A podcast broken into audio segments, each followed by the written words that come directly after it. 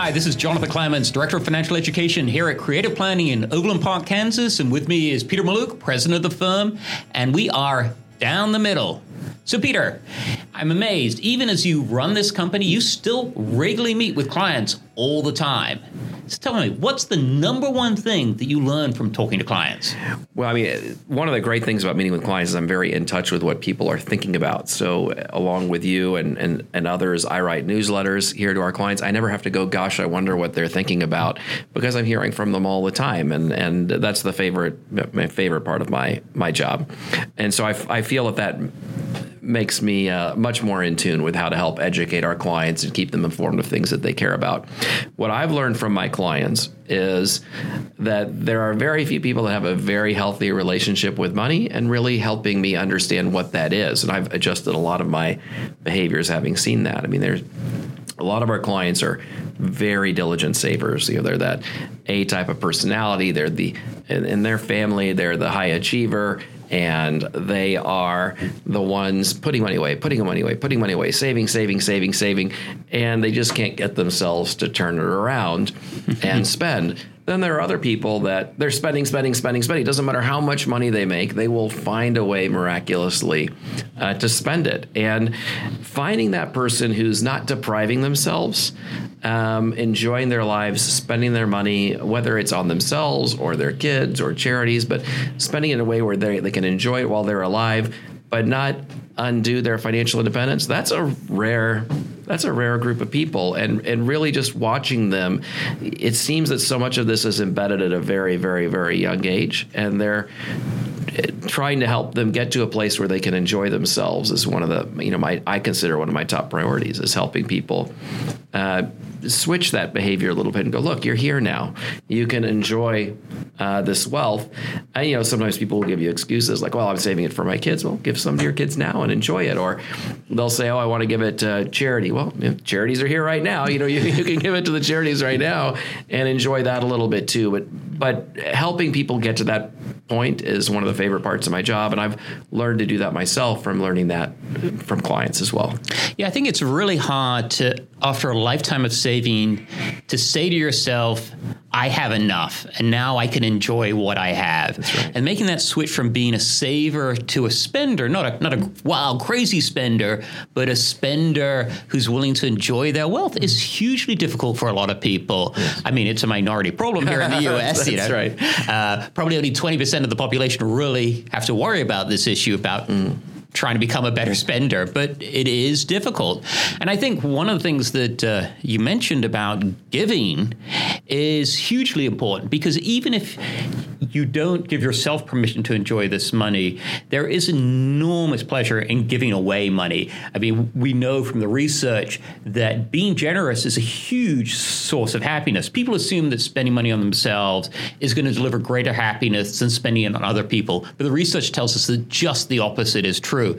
That if you are generous with your time, you go and volunteer at the weekend, that that's going to be a whole lot more fun than sitting at home and doing something that you personally enjoy. Similarly, giving money away, whether it's to charity or to your children, it gives certainly gives me great pleasure. And when I see other people doing it, they tell me that it, it also gives them great pleasure.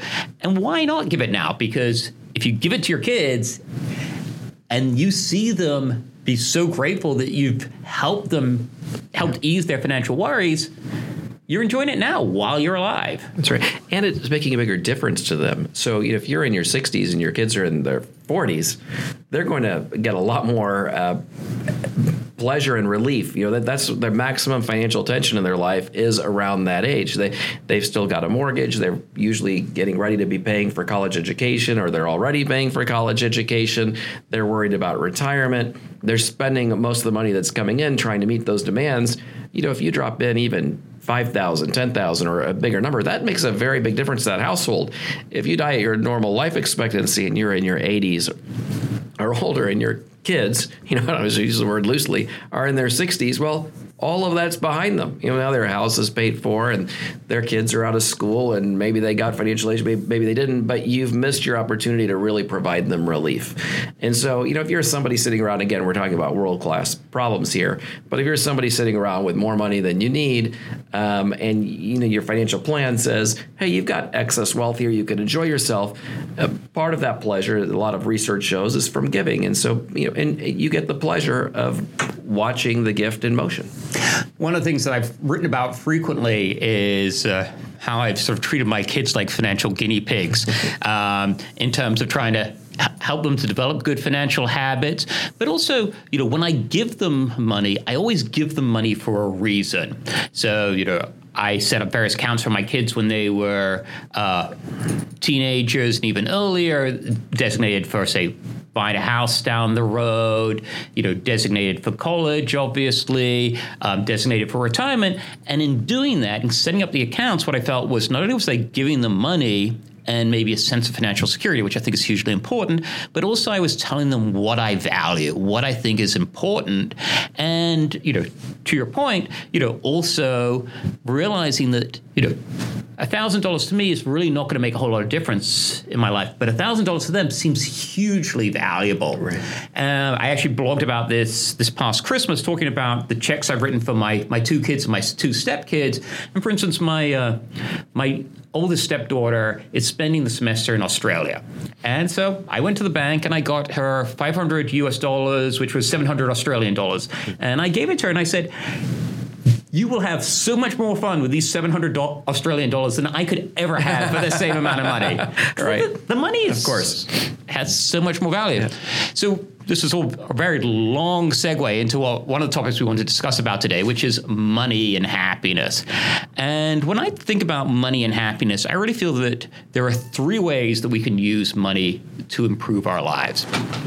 One is, I always say this, money is sort of like health. It's only when you're sick that you realize how great it is to be in healthy. Similarly, it's only when you're broke that you realize how great it is to be in good financial shape. Simply being in good financial shape, not worrying about how you're going to pay the bills, you know, what will happen to your family if you lost your job or you went on the next bus.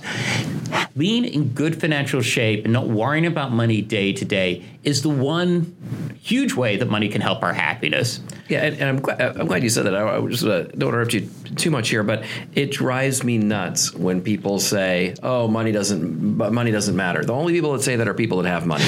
I mean, when I have people that are really struggling that are coming here for help, they never say money doesn't matter. It is, you, that's a, a completely condescending thing that only somebody with money would ever say, mm-hmm. because obviously it does. And there's a tremendous amount of research that says, you know, you takes a certain threshold to meet the basic needs of life that make you feel secure. And, and, and make those around you feel secure. So, of course, to some degree, it matters. Now, it doesn't, you know, once you get over a certain amount, incrementally, it doesn't matter anymore. But it definitely does to, to everybody to some degree. And so a quick, you know, little rant here. There's this famous Federal Reserve study that's been done multiple times. And what you find is that roughly four out of ten Americans could not handle a four hundred dollars financial emergency without either selling something or going into debt or borrowing from friends or family members.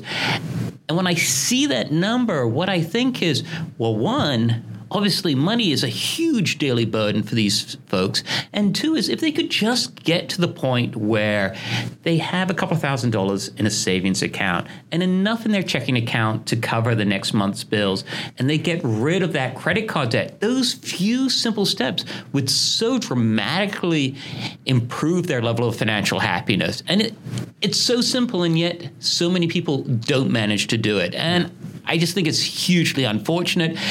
And to some extent, I think it's because, you know, we don't get the message out that, you know, money can be a big stressor, and buying that extra pair of shoes at the shopping mall is not going to make it go away. It's only right. going to make it worse. Right. So anyway, not worrying about money, I think, is one pillar yeah. of having a happier financial life. Two is uh, spending money on experiences rather than possessions.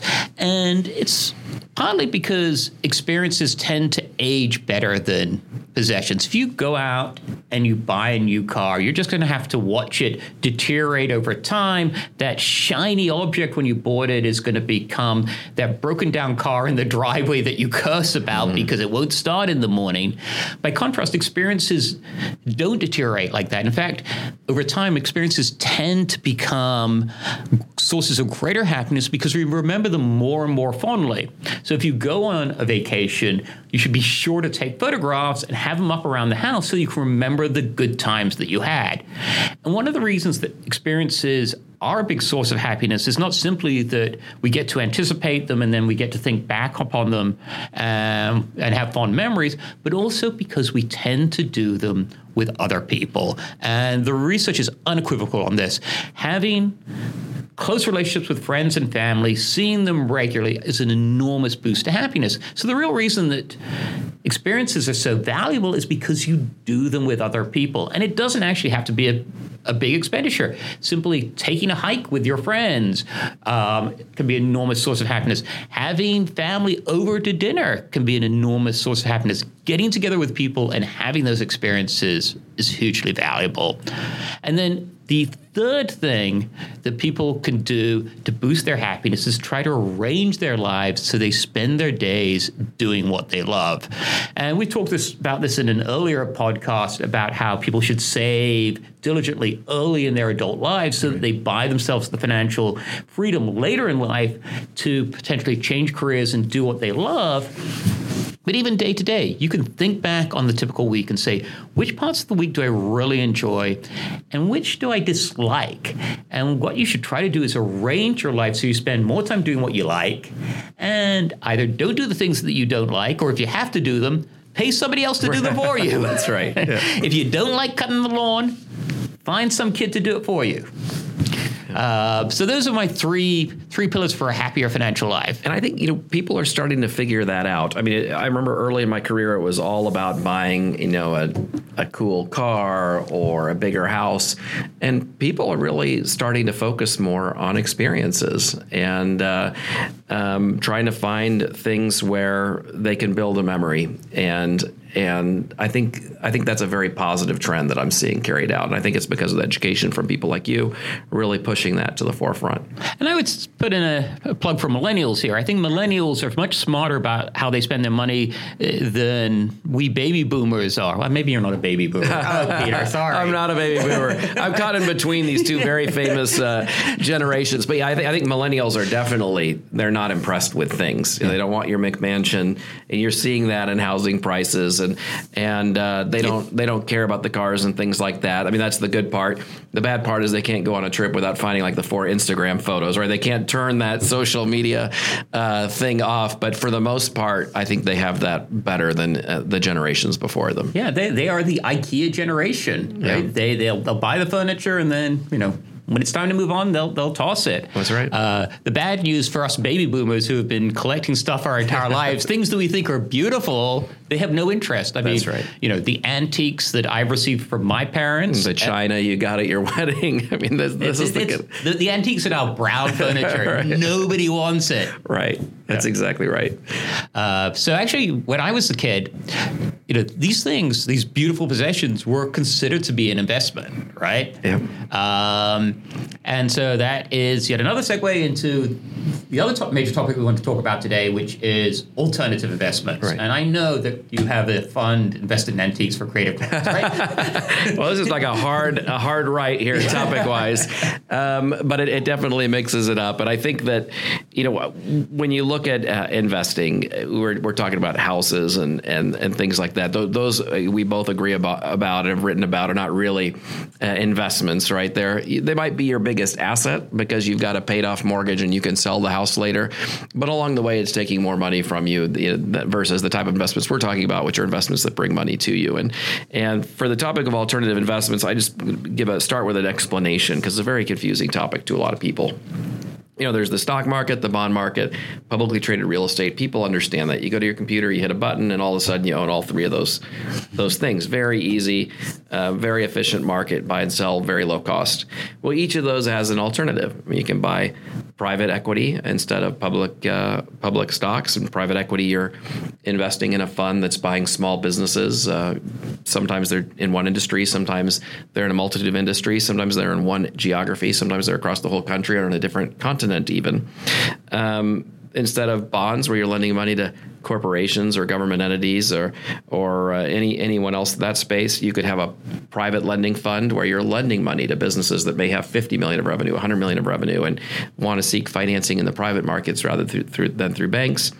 And just like there's publicly traded real estate, I think most people are familiar with private real estate where you you buy a uh, apartment complex or a storage facility or an industrial building or a commercial building that's renting to offices, uh, where you, you buy that property. All of a sudden, you're in the alternative uh, real estate business. I tell my clients that have a duplex, um, you're in the alternative investment business. You've, you've got uh, real estate, uh, and it's private.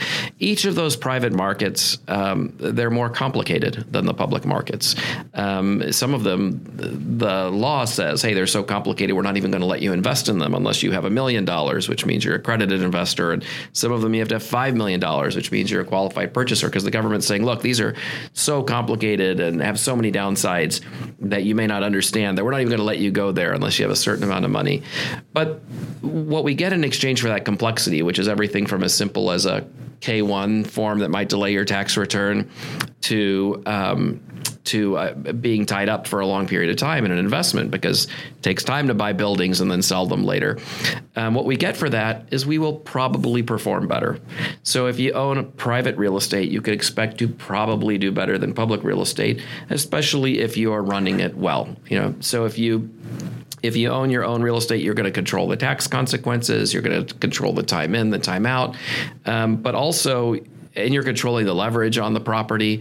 And the market is efficient enough to say, you know, that's going to give you a bigger reward. When I come to work at Creative Planning, I expect to make more money than if I just shut down the everything and and said, I'm going to go uh, put my money in financial stocks.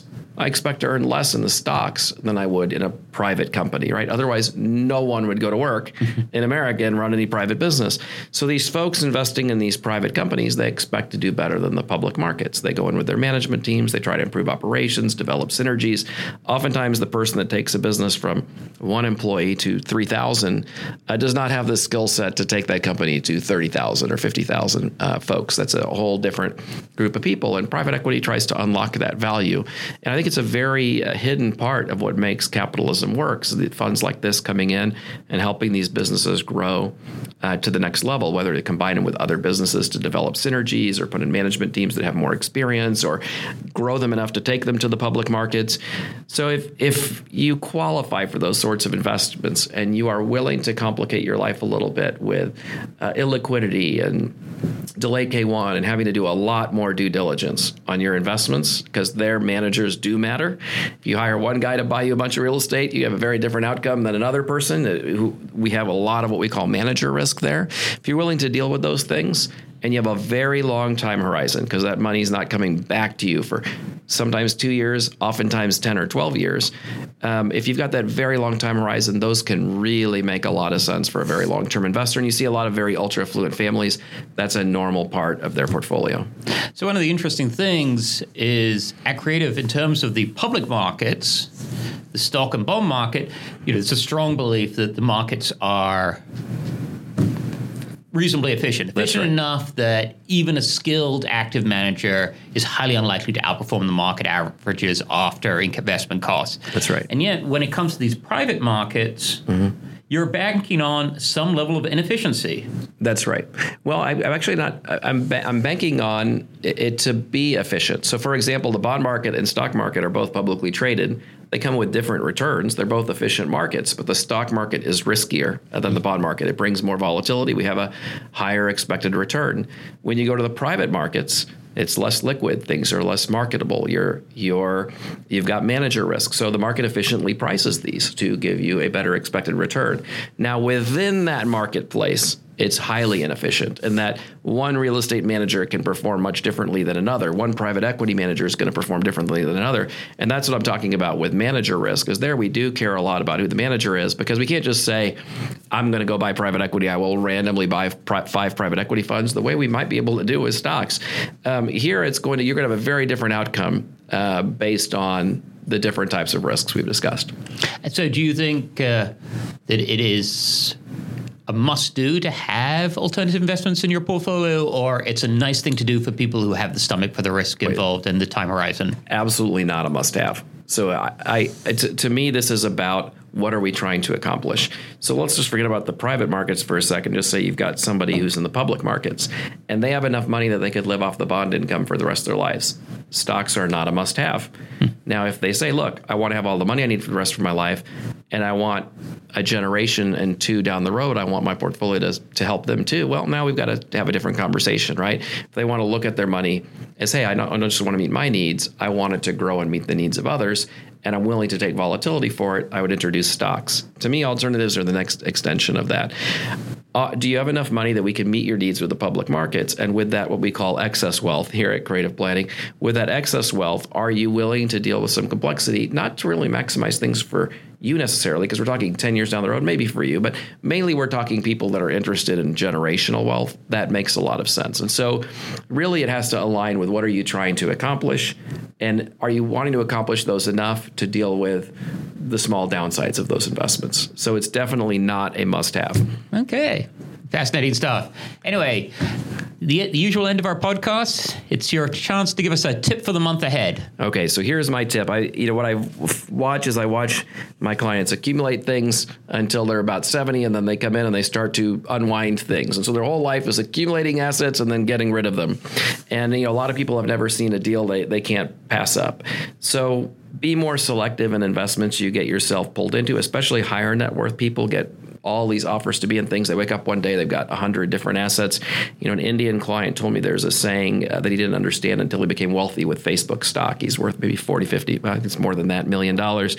And he said his dad had always told him the Indian saying that money pulls money, that once he had money, all of a sudden all these deals came to him, and now he's in a whole bunch of deals. Um, Someday you've got to get out of all those deals. And so ask yourself, what are we really getting out of this? I mean, if you're worth two million dollars and you invest ten thousand dollars in the local bar, what is the point of that exactly? I mean, we're adding a lot of complexity, especially if you do that ten times. We're not moving the needle on anything at all. If anything, you can argue every deal you get into has its own set of risks and significant downsides for you and for your heirs. But start to look at that net worth statement, not in terms of how many line items are there on there, but what's the net worth? I mean, if you're trying to grow the net worth, make that your goal. You don't need to have a hundred different things to do it. You can get there with much, you know, a dozen or two things. All right. So my my tip for the next month, a little unusual, but uh, I really think it's a valuable exercise for two reasons, and that is sit down and write your own obituary. Oh God, I'm not doing it. I'm not. I'm not, I'm not going to do it. And there, there are two reasons to do this. There are two reasons to do this. Uh, uh, one is very practical, which is your family will be super grateful after you're gone that all this information is on a sheet of paper. Yeah. But two is when you do it, it's a great chance to think about what accomplishments in your life you are most proud of, and that may give you ideas about what you want to do with the remaining years that yeah. you have. You may discover there are certain things that you're so proud of, and it may not be your career. It may be things that you've done in the community or things that you've done for your family that when you put it down on a piece of paper, you say to yourself, yeah, I am super proud of that, and I want to do more of that in the years ahead. That's fast. So have, you've done this, I assume. I have. How, how, how many times have you rewritten, rewritten it? A couple of times, couple Peter. Of, right. I, actually, I, I have that, and then I also have um, a letter of last instruction for my family, um, sort of detailing where everything is and yeah. what the rationale is behind the organization of my estate and so on. And every couple of years, normally before I get on an airplane, I'll sit down and add a little bit extra to it. All right. So before you came to our headquarters today, you probably updated that. Absolutely. Right. And, you know, the more often you invite me out here, the more time I'm spending. There you go. Out. All right. Now I know what you're doing on that plane ride. No, before the plane ride. Uh, before the plane ride. That's true. It doesn't help at all on the plane, does it? So anyway, that's the end of another podcast. I'm here with Peter Malouk. This is Jonathan Clements, and we are Down the Middle. This commentary is provided for general information purposes only and should not be construed as investment, tax, or legal advice. Past performance of any market results is no assurance of future performance. The information contained herein has been obtained from sources deemed to be reliable but is not guaranteed.